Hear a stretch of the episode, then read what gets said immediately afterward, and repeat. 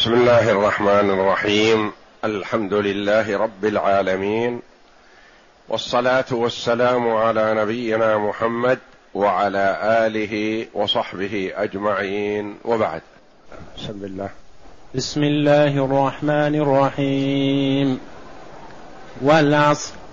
إن الإنسان لفي خسر.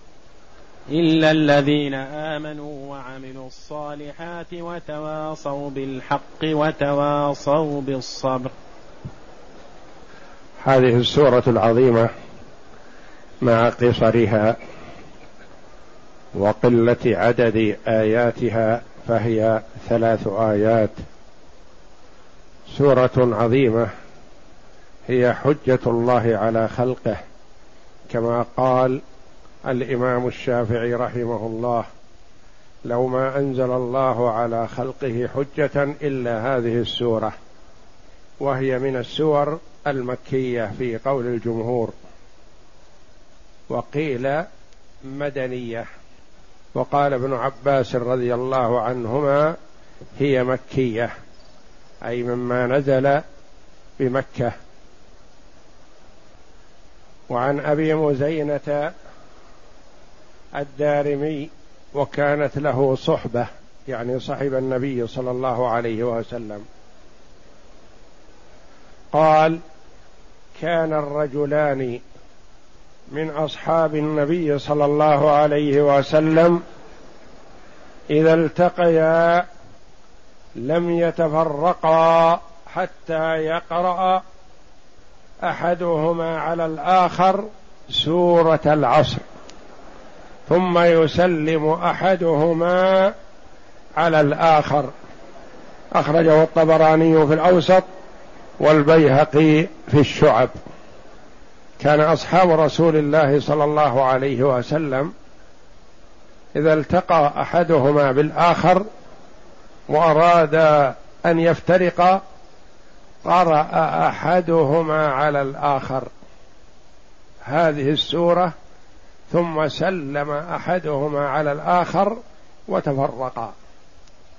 يعملان بقوله تعالى الا الذين امنوا وعملوا الصالحات وتواصوا بالحق وتواصوا بالصبر. يعني يوصي بعضهم بعضا بمضمون هذه السورة الكريمة. يقول الله جل وعلا والعصر إن الإنسان لفي خسر. الواو حرف قسم وجر. والعصر مقسم به. والله جل وعلا يقسم بما شاء من خلقه. وأما المخلوق فلا يجوز له أن يقسم إلا بالله أو بصفة من صفاته كأن يقول والله والرحمن والرحيم وغير ذلك من أسماء وصفات الباري جل وعلا وحروف القسم الواو والله والباء بالله والتاء تالله. حروف القسم ثلاثة. المخلوق لا يجوز له أن يقسم إلا بالله جل وعلا أو بأي صفة من صفاته سبحانه. وذلك أن المرء منا إذا أقسم بشيء فقد أعطاه منتهى التعظيم والإجلال. ولا يجوز لعبد من عباد الله أن يعطي منتهى التعظيم والإجلال إلا لله تبارك وتعالى.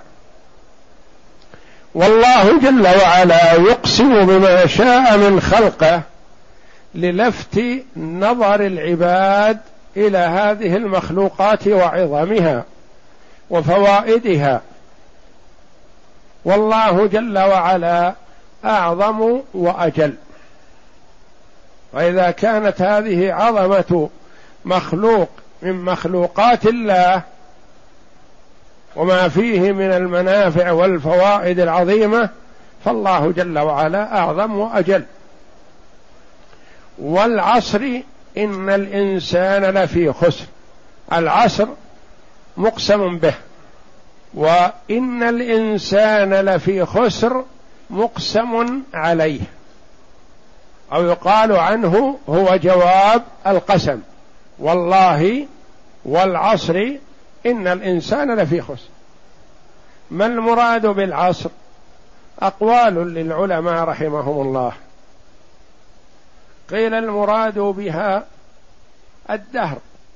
فالله جل وعلا يلفت نظر العباد لتقلبات الدهر والزمن الدهر كله وما فيه من العبر العظيمة وتقلب الليل والنهار والشمس والقمر وسير الكواكب والإحياء والإماتة والإغناء والإفقار والصحة والإمراض وغير ذلك من الأمور التي تحصل في الدهر الذي هو العصر.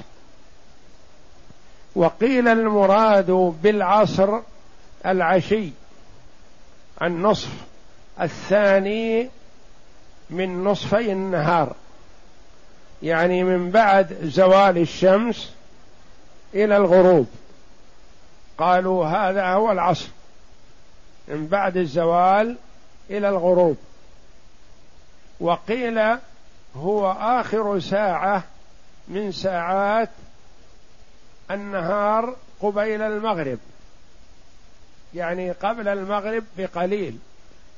وقيل المراد به صلاة العصر. أقسم الله بها لعظمها ولأنه أمر بالمحافظة عليها خاصة مع المحافظة على سائر الصلوات.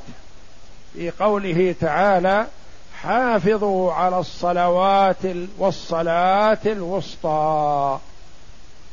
حافظوا على الصلوات عموما والصلاة الوسطى خاصة. والمراد بالصلاة الوسطى على قول جمهور العلماء أنها العصر. حافظوا على الصلوات والصلاة الوسطى صلاة العصر. وجاء عن النبي صلى الله عليه وسلم من فاتته صلاة العصر حبط عمله. والعياذ بالله. فأقوال عديدة للعلماء رحمهم الله في المراد بالمقسم به الذي هو العصر. قيل الدهر وهذا قول جمهور المفسرين. وقيل العشي يعني من بعد الزوال إلى الغروب. وقيل آخر ساعة من ساعات العصر يعني قبيل المغرب. وقيل صلاة العصر. والعصر إن الإنسان لفي خسر. المراد بالإنسان على قول الكثير من المفسرين أن المراد به الجنس مطلق الإنسان. يشمل الكافر والمؤمن البر والفاجر. إن الإنسان أي إنسان جنس الإنسان لا يستحق النجاة والسلامة. قد يقول قائل كيف قوله جل وعلا والعصر إن الإنسان لفي خسر؟ أقسم أن الإنسان في خسارة. وفي الآية الأخرى ولقد كرمنا بني آدم. والآية الأخرى ولقد خلقنا الإنسان في أحسن تقويم. لقد خلقنا الإنسان في أحسن تقويم. كيف الجمع بينها؟ نقول قوله جل وعلا كرمنا بني آدم هذا في الدنيا. أعطاهم الله جل وعلا الشيء الكثير. المؤمن والكافر والبر والفاجر. كلهم أعطاهم الله جل وعلا الصحة والمال وهيأ لهم وسائل الراحة. قوله جل وعلا لقد خلقنا الإنسان في أحسن تقويم. هذا من الناحية البدنية. أن الله جل وعلا جعل الإنسان على أحسن صورة وفضله على سائر الحيوانات. فخلقة الإنسان وهيئته أشرف ما خلق الله جل وعلا من عمار الأرض دون الملائكة عليهم الصلاة والسلام. وفي قوله تعالى إن الإنسان لفي خسر هذا في حال يعني حياة القلبية والحياة الروحية والحياة الأخروية والنعيم الأخروي. الأولى في البدنية والمالية وتهيئة الأمور والثانية هذه في الحياة الروحية وحياة السعادة والفوز. إن الإنسان ما يستحق لكونه إنسان يستحق السعادة في الآخرة. لا يستحق النجاة لكونه إنسان ابدا وإنما يستحق النجاة بالإيمان بالله جل وعلا ورسله.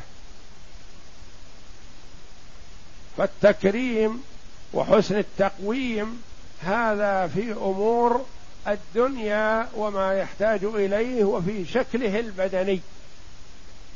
شكله البدني المؤمن والكافر. كلهم في أحسن تقويم.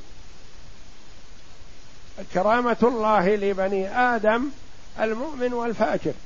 هيأ لهم مصالحهم وأسباب حياتهم ويسر لهم أمورهم. إن الإنسان لفي خسر يعني من حيث الحياة الروحية حياة الإيمان حياة القلوب. السعادة في الدار الآخرة. فهو في خسارة الإنسان إلا من استثنى الله.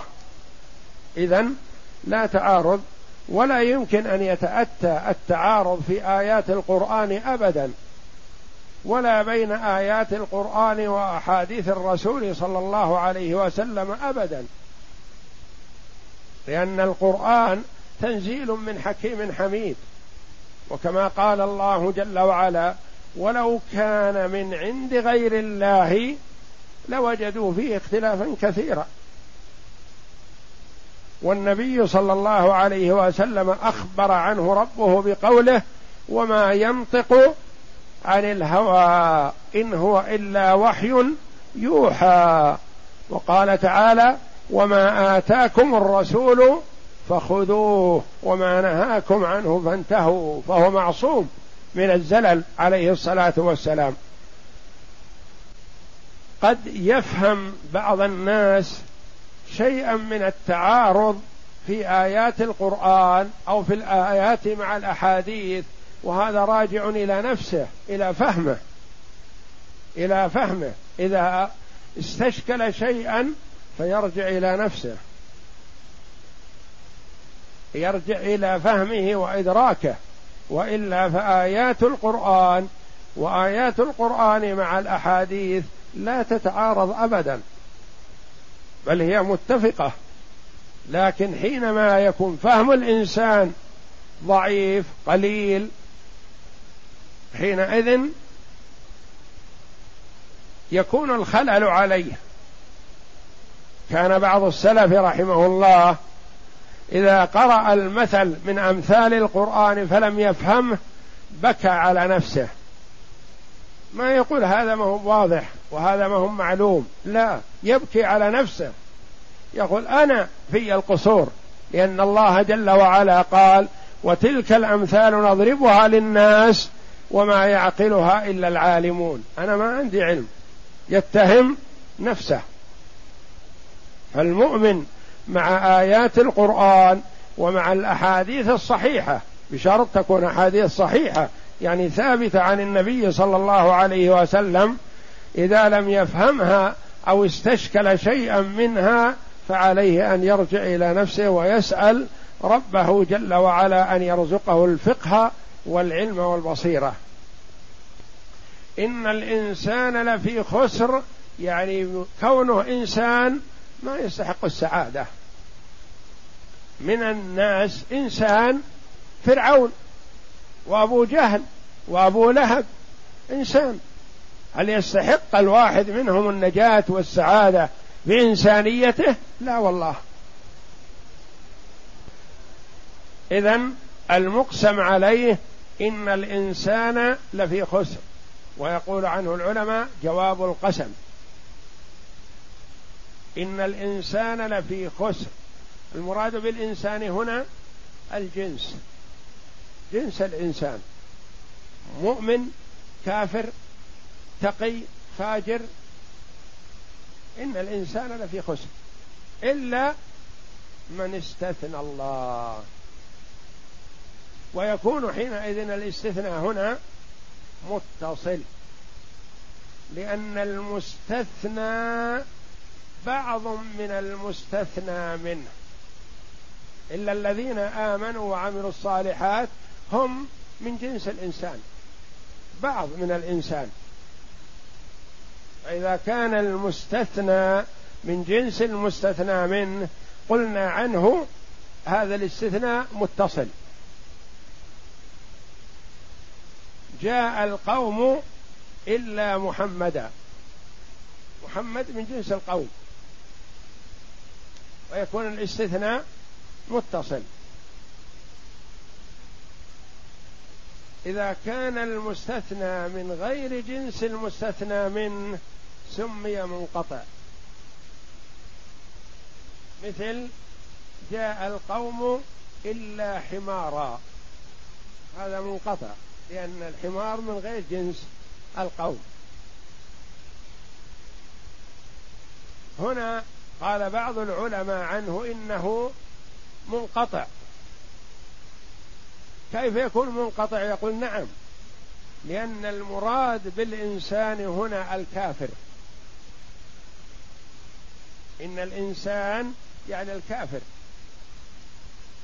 الاستثناء منقطع لأن الذين آمنوا وعملوا الصالحات ليسوا من من جنس المستثنى منه ليسوا منه.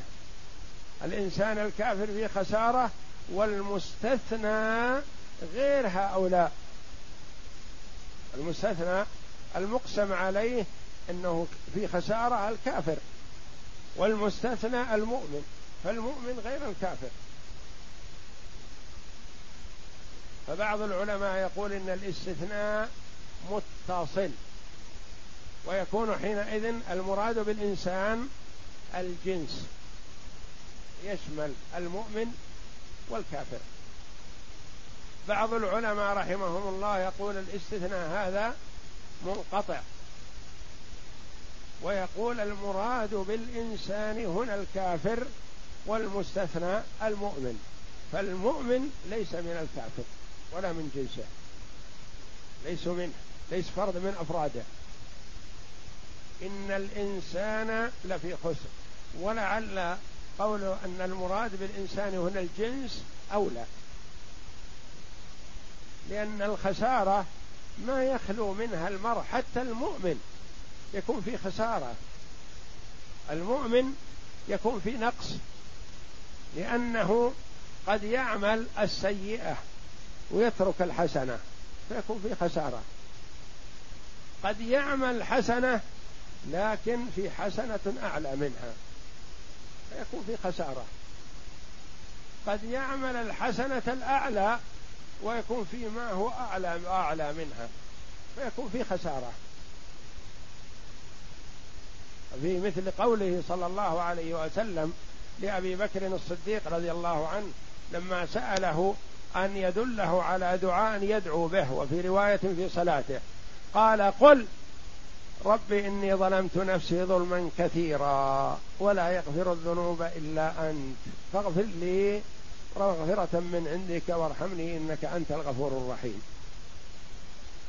إذا كان هذا أبو بكر رضي الله عنه يقول ربي إني ظلمت نفسي ظلما كثيرا. من ينجو؟ قالوا ليس المراد الظلم الكثير بالسيئات. بل ترك الأولى قد يكون ظلم.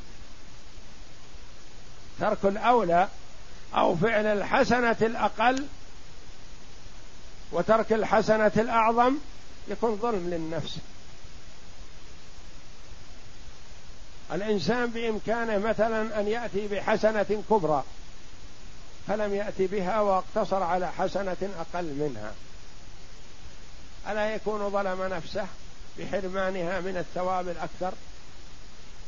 قد يأتي بالعمل الصالح ويكون فيه شيء من ظلم النفس. واحد قال لا إله إلا الله وحده لا شريك له له الملك وله الحمد وهو على كل شيء قدير. هذه حسنة وحسنة عظيمة. قال عشر مرات. حسنة وحسنة عظيمة. لكن أليس بإمكانه أن يقولها مئة مرة؟ بلى. بإمكانه أن يقولها مئة مرة. فإذا اقتصر على العشر وترك المئة يكون ظلم نفسه. حرمها من ثواب المئة واقتصر على ثواب العشر مرات. فمهما أتى المرء بأي ما يأتي به من الحسنات ما يخلو من ظلم نفسه. لأنه قصر في حقها ما أعطاها الأعلى فظلمها. فهو إذا فعل السيئة ظلم نفسه. وإذا فعل الحسنة وترك الحسنة الأعظم يكون في شيء من ظلم النفس. إذا فعل الحسنة الكبرى يكون ظلم نفسه بإمكان أن يأتي بأكبر منها وأعظم وأكثر ثواب. فلعل المراد والله أعلم الجنس. جنس الإنسان ما يخلو من خسارة لكن مقل ومستكثر. واستثنى الله جل وعلا من اتصف بهذه الصفات. وهذه ميزان. المؤمن والمسلم يعرض نفسه على هذه السورة. وهذا معنى قول الشافعي رحمه الله لو ما أنزل الله على خلقه حجة إلا هذه السورة لكفتهم. يقول الله جل والعصر إن الإنسان لفي خسر إلا الذين آمنوا وعملوا الصالحات وتواصوا بالحق وتواصوا بالصبر.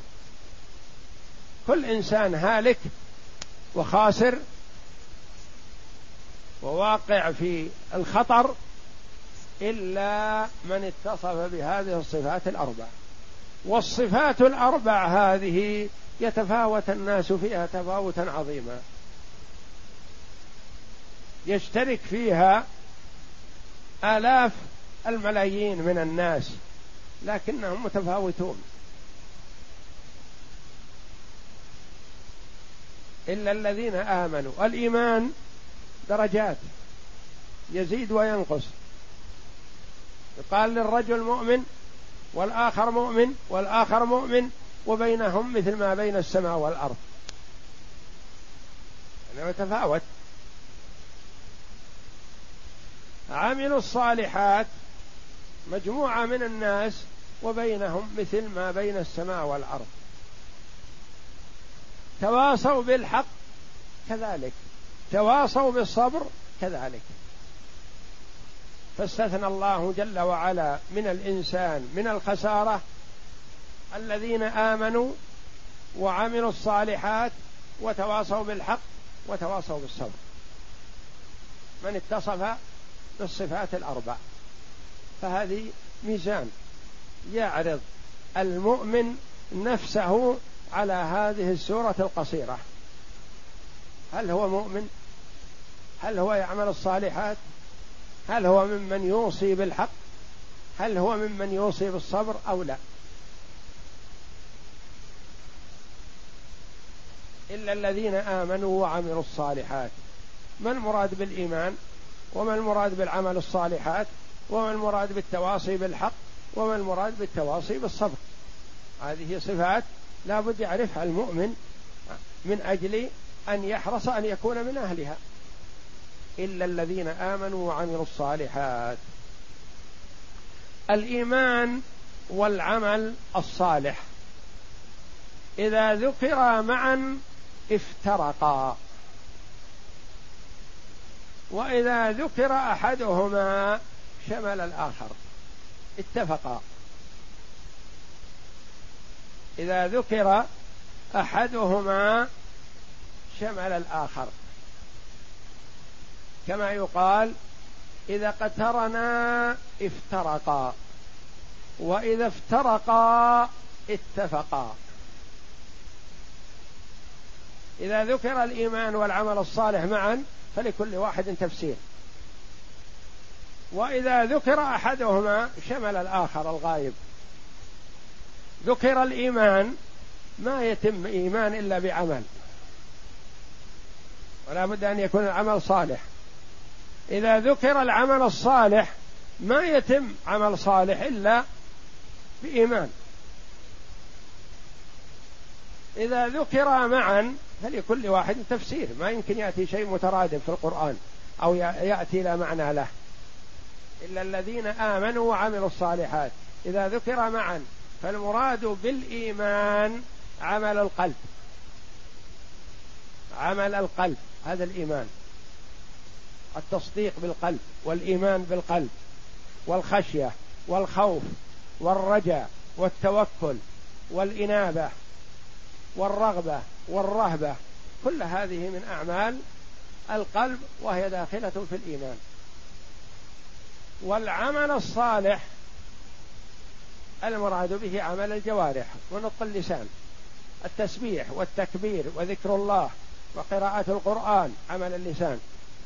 عمل الجوارح عموما الصلاة والزكاة والجهاد والحج وبر الوالدين وصلة الأرحام وغير ذلك من الأعمال الحسنة هذا العمل الصالح. إلا الذين آمنوا بقلوبهم يعني صدقوا تصديق جازم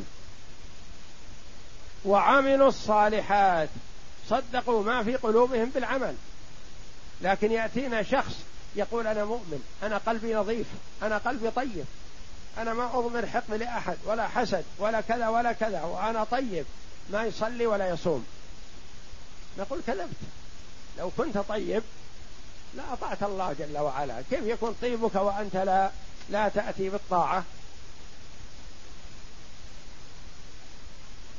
مثل ما يقول بعض الناس جهلا كن طيب القلب ولا يهمك العمل. يقول طيب القلب واجب ولا يتم إلا بالعمل الحسن. إلا إذا لم يمكنه العمل نعم. قد يكون الإيمان وحده أحيانا كافي لأنه ما أمكنه العمل. مثل من شهد أن لا إله إلا الله وأن محمد رسول الله ودخل المعركة يقاتل في سبيل الله كما هو حال بعض. من أسلم حديثا ويدخل المعركة يقاتل في سبيل الله فيقتل. ما صلى ولا صام ولا ربما لا يكون ما قرأ ولا آية من القرآن. شهد أن لا إله إلا الله وأن محمد رسول الله ودخل المعركة. مثل الرجل الذي قال للنبي صلى الله عليه وسلم أقاتل أو أسلم؟ قال أسلم ثم قاتل. لأنه إذا قاتل قبل الإسلام ما في فائدة قاتل قبل الإسلام أزهق نفسه في وإن كان حمية ومدافعة عن المسلمين لكن ما ينفعه. ما جاء رجل إلى النبي صلى الله عليه وسلم فقال يا رسول الله إن أبي كان يقضي الضيف ويعين المحتاج وكذا وذكر من محاسن أبيه. أهوى في الجنة؟ قال أبي وأبوك في النار لأنه ما قال رب اغفر لي خطيئتي يوم الدين ما عنده إيمان بيوم القيامة ما ينفعه الأعمال بدون إيمان بالله ورسوله. ولا بد قبل كل شيء من الإيمان ثم العمل. فإذا لم يمكنه العمل فالإيمان ينفع. والنبي صلى الله عليه وسلم لما زار اليهودي الذي كان مريضا ودعاه إلى الإسلام فأسلم ومات قال النبي صلى الله عليه وسلم جهزوا أخاكم الصحابة. ما هو ما أصبح يهودي الآن؟ ما يتولاه اليهود؟ لأنه شهد أن لا إله إلا الله وأن محمدا رسول الله ومات. مثل سحرة فرعون. في الصباح يقسمون بعزة فرعون إنا لنحن الغالبون. فلما من الله عليهم بالتوبة والإنابة والرجوع إلى الله تابوا إلى الله وآمنوا بموسى وهارون عليهم الصلاة والسلام قتلهم فرعون في الحال. ما أمكنهم العمل ما عملوا لكنهم أرخصوا أنفسهم بالله. وقتلوا وهم ربما لم يكونوا عملوا بطاعة غير الإيمان القلبي بموسى وهارون. فالإيمان وحده بدون عمل ما هو إيمان صحيح إلا إذا لم يمكنه العمل. إلا الذين آمنوا وعملوا الصالحات. فالإيمان عمل القلب وعمل الصالحات عمل الجوارح ولا بد من اقترانهما إلا لمن لم يمكنه العمل. وأما العمل بدون إيمان فهذا لا ينفع وإن كان كثيرا. كما قال الله جل وعلا وقدمنا إلى ما عملوا من عمل فجعلناه هباء منثورا. وقدمنا إلى ما عملوا من عمل عمل صالحات لكنهم ما آمنوا بالله فما ينفعهم.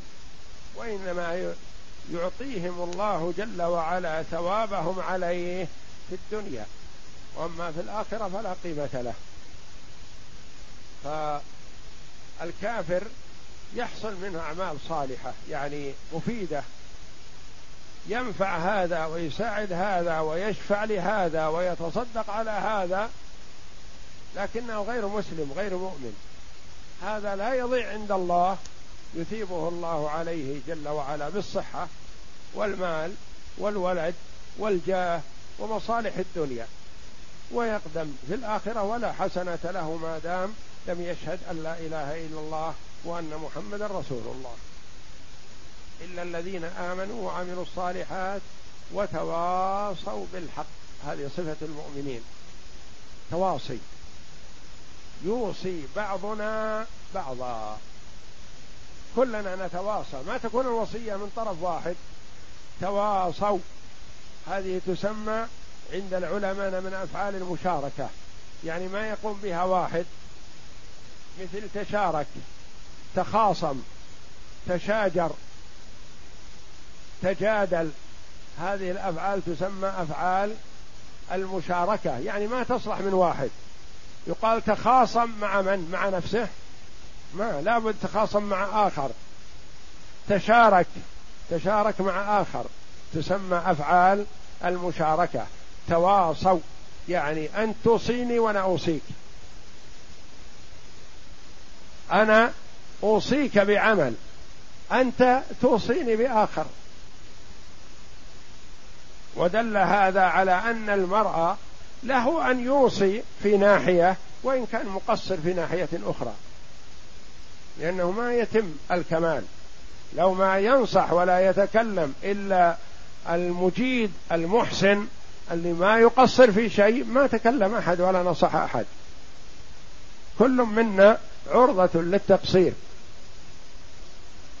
وإنما يكون تناصح. ينصح بعضنا بعض. يوصي بعضنا بعض. يوصي بعضنا بالحق يعني بالطاعة. نتواصى على الطاعة نتواصى على الصلاة نتواصى على الزكاة. حاسب نفسك يا أخي في زكاة مالك. انظر في مالك. وأعطي أكثر من ما ترى أنه يجب عليك لبراءة لذمتك. حافظ يا أخي على الصلاة. بكر إلى المسجد. قم بطاعة الله. أكثر من قراءة القرآن. أكثر من الذكر. نتواصى كل واحد يوصي منا الآخر. تواصوا بالحق. يعني بالطاعة. وتواصوا بالصبر. تواصوا يعني توصيني بالصبر وأوصيك به. يوصي بعضنا بعض بالصبر. لأن من وصى بالحق لابد أن يناله شيء من الأذى. وأشد الناس بلاء الأنبياء. فمن ناله شيء من الأذى يوصيه بعضنا بالصبر. يقول اصبر احتسب. احتسب هذا في ذات الله. أنت قلت فعلت. أنت تكلمت أنت نصحت أنت أمرت بالمعروف ونهيت عن المنكر طاعة لله فأتاك ما أتاك من الأذى فاصبر عليه يا أخي. اصبر على الأذى الذي يحصل لك يكون خيرا لك. وتواصوا بالصبر. حصلت على واحد منا مصيبة في فقد أبيه فقد أمه فقد أخيه فقد قريبه فقد زوجه. نقول يا أخي اصبر واحتسب. ما يقول لنا أنتم ما أصبتم بمثل مصيبتي؟ لا نوصيه بالصبر ونقول احتسب يا أخي. احتسب ثواب ذلك عند الله. يقول مثلا القيام لصلاة الفجر فيه مشقة برد شديد وهوى ومؤثر على الإنسان. والإنسان أحلى ما يكون عنده النوم آخر الليل. نقول يا أخي اصبر على المشقة. اصبر على مشقة صلاة الفجر لتنال الأجر. لو يعلمون ما فيهما لأتوهما ولو حبوا وكان الرجل يؤتى به يهادى بين الرجلين في زمن الصحابة حتى يقام في الصف. يعني يشق عليه الوصول إلى المسجد. ما يستطيع. ومشقه عليه وتعب. يطلب اثنين من جيرانه يقول يا إخواني تعالوا لمي عند قرب وقت الصلاة خذوا بيدي اوصلوني إلى المسجد ما أستطيع أصل. هو معذور لكنه يطلب المساعدة ليؤدي هذا الثواب ليؤدي هذه العبادة لينال الثواب. تواصوا بالحق وتواصوا بالصبر والصبر ثلاثة أنواع. صبر على طاعة الله وصبر عن معصية الله وصبر على أقدار الله المؤلمة. صبر على طاعة الله نقول يا أخي اصبر على المشقة التي تنالك في أداء الصلاة وقت الظهيرة والشمس ولفح الهواء الحار. اصبر عليه يا أخي وأد الصلاة.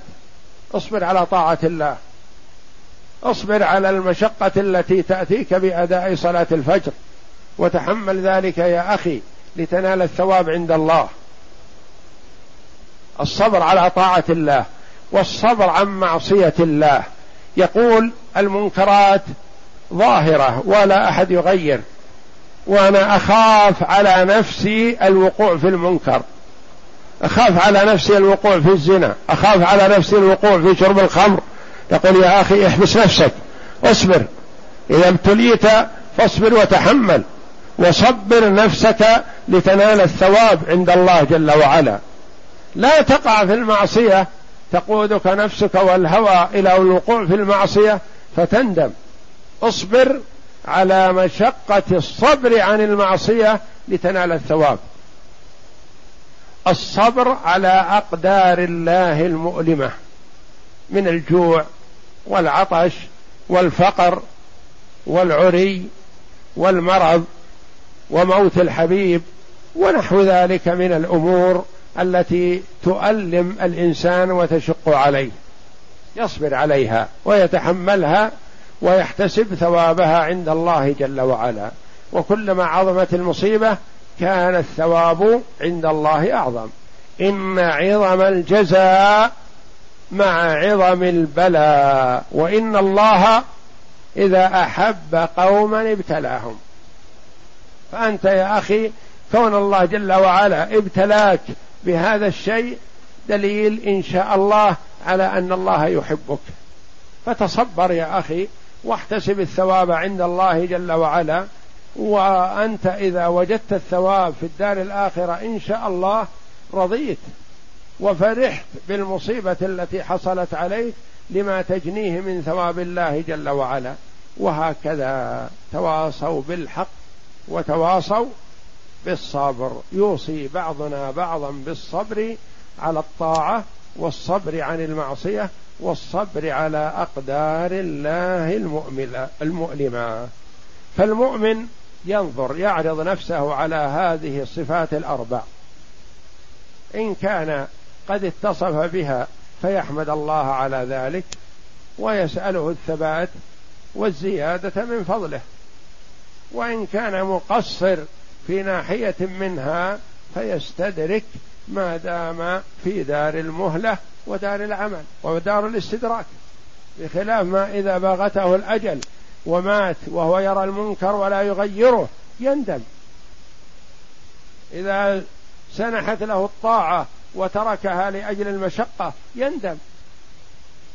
إذا ابتلي بمصيبة وجزع ولم يصبر لها يندم حينئذ. لكن ما دام في دار الدنيا فهو مهيأ له معالجة نفسه وإلزامها بصفة من استثنى الله جل وعلا إلا الذين آمنوا وعملوا الصالحات وتواصوا بالحق وتواصوا بالصبر. اقرأ.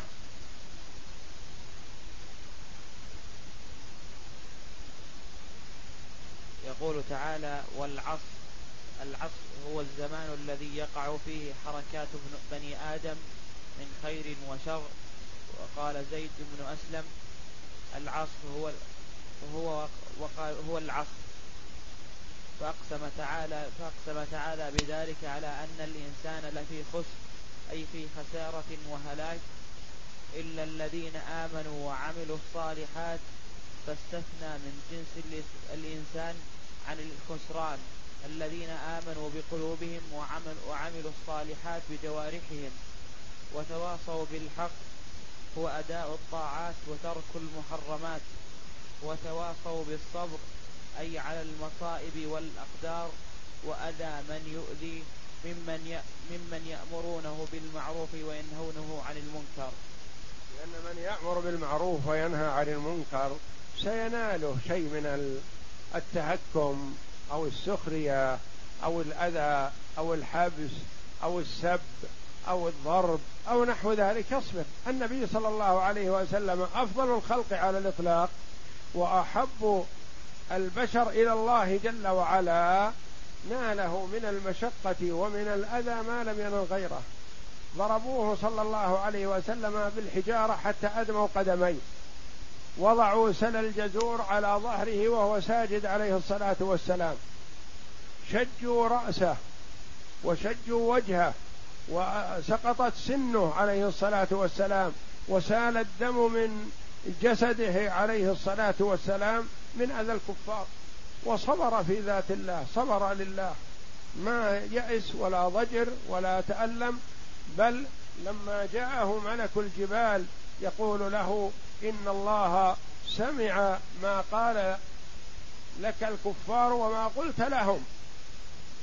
وأنا ملك الجبال أرسلني الله إليك.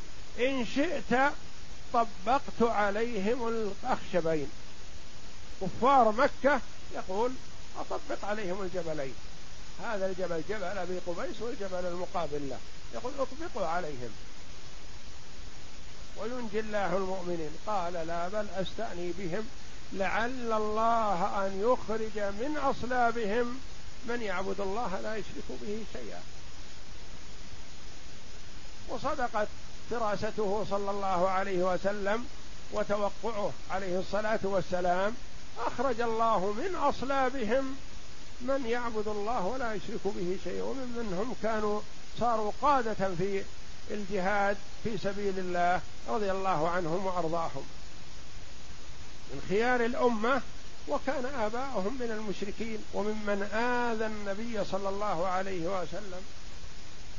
وأوصى النبي صلى الله عليه وسلم الا يسب الكفار الذين ماتوا لئلا يتأذى أبناؤهم الخيار. أبناؤهم الخيار. مثل عكرمة بن أبي جهل. عكرمة رضي الله عنه ولد لأبي جهل. أشد الناس أذى لرسول الله صلى الله عليه وسلم. وابنه عكرمة من قواد المسلمين رضي الله عنه. وغيره وغيره من الصحابة رضي الله عنهم. قال لا تسبوا الأموات فيؤذي الأحياء. سب الأموات يؤذي الأحياء وإن كان الأموات فجار لكن يؤذي الأحياء. فطلب صلى الله عليه وسلم من ربه إمهالهم وعدم تعجيل العذاب عليهم لعل الله يخرج من أصلابهم من يعبد الله لا يشرك به شيئا. لأن هدفه صلى الله عليه وسلم أن يعبد الله وحده. ولم يكن هدفه الانتصار أو هدفه أن يكون له شنآن في الدنيا أو أن يسلم من الأذى لا. هدفه أن يعبد الله وحده. عليه الصلاة والسلام. والله أعلم. وصلى الله وسلم وبارك على عبده ورسول نبينا محمد وعلى آله وصحبه أجمعين.